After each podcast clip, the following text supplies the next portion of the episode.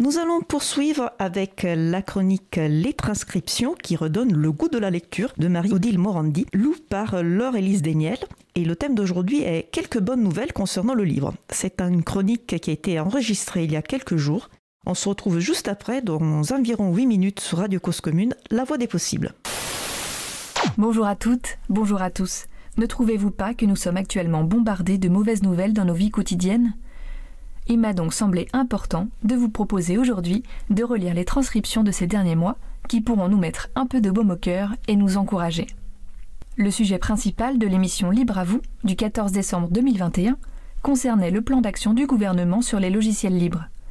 Les invités de Frédéric Couchet étaient deux responsables au sein de la DINUM, la direction interministérielle du numérique, Sabine Guillaume et Bastien Guéry. Lors de l'émission du mardi 15 mars 2022, Alexis Kaufmann, chef de projet logiciel et ressources éducatives libres et mixité dans les filières du numérique au ministère de l'Éducation nationale, est venu présenter la journée du libre éducatif qui s'est déroulée le 1er avril 2022 à Lyon, journée qu'il a aussi présentée lors de son entretien, transcrit lui aussi, avec Delphine Sabatier dans l'émission Smart Tech de Bismart, diffusée le 1er avril. La transcription du discours d'ouverture de cette journée, prononcé par M.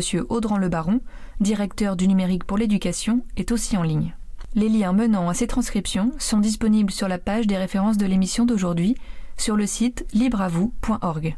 Nous laisserons les auditeurs et auditrices lire en détail l'historique, depuis 1999, des jalons qui ont marqué les étapes de l'entrée de l'idée du libre dans les administrations pour arriver à nos jours. Les intervenants s'accordent pour dire que certains responsables, parlementaires et ministres, ont acquis une maturité sur le sujet, savent ce dont ils parlent et portent politiquement ce thème au Parlement et au sein du gouvernement. Le contexte est nouveau. Le pôle logiciel libre, dirigé par Bastien Guéry, et la mission Label, dirigée par Sabine Guillaume, travaillent de concert. Le catalogue GouVTech, dont est responsable Sabine Guillaume, propose aux acteurs publics, qui restent autonomes dans leur choix, des solutions logicielles libres et des solutions dites propriétaires le pôle logiciel libre est responsable de l'expertise des solutions libres présentes dans ce catalogue, de même qu'il est responsable du CIL, le catalogue des logiciels libres utilisés dans l'État. Des informations et des repères sont ainsi à disposition des acteurs pour les éclairer dans leur choix, pour les aider à intégrer des solutions libres sur leurs propres équipements. C'est peut-être encore assez compliqué dans certains endroits de choisir une stratégie libre.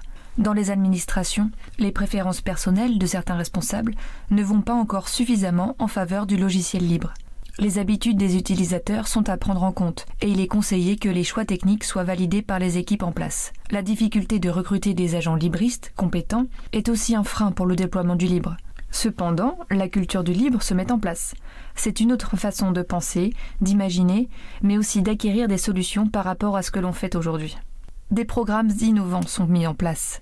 L'incubateur des services publics numériques, beta.gouv.fr, recrute en indépendant et en contractuel de nombreux développeurs et développeuses, soit plus de 500 personnes aujourd'hui. Le programme Entrepreneur d'intérêt général permet à des personnes aux compétences pointues de relever pendant 10 mois les défis numériques que leur proposent les administrations.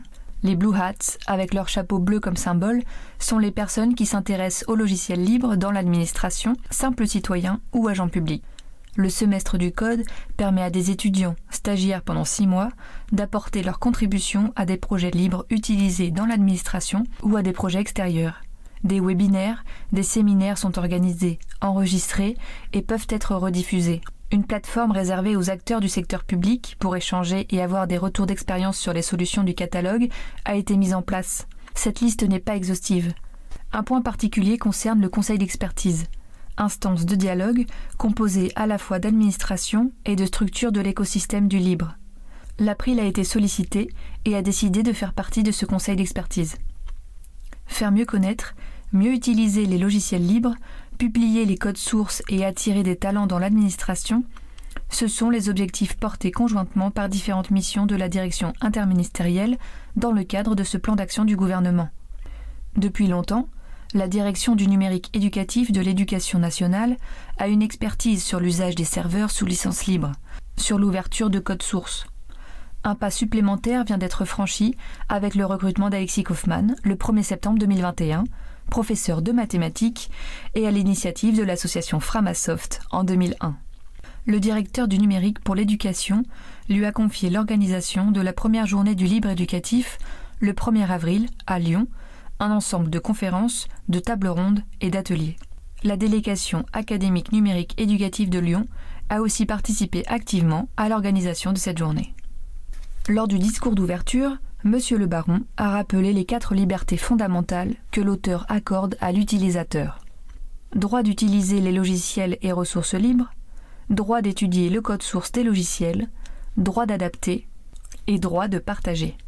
Alexis Kaufmann souligne que les enseignants sont tous dans le partage. Ils partagent leurs cours à leurs élèves, c'est la transmission. Pour préparer leurs cours, ils se renseignent, regardent ce que font les autres, s'en inspirent, adaptent et modifient. 800 000 enseignants à l'éducation nationale. Une mine énorme de compétences, de talents, d'énergie avec une extraordinaire motivation. Ces cours et ces activités préparées par des enseignants, individuellement ou collectivement, sont des ressources qui doivent pouvoir resservir. Pour cela, il faut les regrouper, les cartographier et structurer cette créativité. Se posent des questions concernant le droit d'auteur. Rendre une ressource libre est un geste volontaire, et souvent les licences Creative Commons sont la solution légale. Alexis Kaufmann se réjouit d'une avancée concernant l'instance Big Blue Button, logiciel de visioconférence présent dans la liste des logiciels libres recommandés aux administrations publiques. Certaines de ces fonctionnalités sont soit améliorées, soit carrément à créer. Ces développements seront financés par le ministère. L'État incite à utiliser du logiciel libre, mais devient également contributeur avec du code mis ainsi à disposition de toute la communauté. Cette première journée du libre éducatif est une première réalisation concrète pour favoriser l'utilisation des logiciels et ressources éducatives libres. L'une des 40 propositions recueillies lors des États généraux numériques pour l'éducation, organisés après le premier confinement. Certes, il faut rattraper le retard, construire et proposer des alternatives à l'échelle de tous les ministères et probablement à l'échelle européenne. Convaincre les professeurs qu'utiliser des logiciels libres est intéressant, les soutenir, les accompagner, repérer et valoriser les talents qui ne manquent pas, inciter au partage des ressources, indiquer comment faire pour contribuer, en un mot développer des communs éducatifs numériques, ne pourra que rendre le système scolaire à la fois plus efficace et plus efficient. Si, comme le rappelle Frédéric Couchet, on est encore loin d'une priorité effective au logiciel libre, réclamé par l'April, des bases encourageantes sont posées. Bastien Guéry et Alexis Kaufmann, libristes de longue date, ne sont pas les seuls dans ce cas au sein de l'administration. Leur présence permettra de faire bouger les choses dans le bon sens. C'est le début d'une volonté et c'est réconfortant. Profitons-en. Lisez ou relisez les transcriptions rappelées aujourd'hui.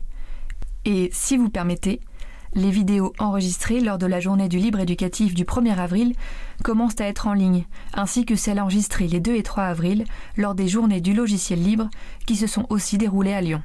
Ces enregistrements seront autant que possible transcrits par notre groupe. N'hésitez pas à nous rejoindre pour participer, transcrire ou relire. Toutes les informations sont sur le site librealire.org.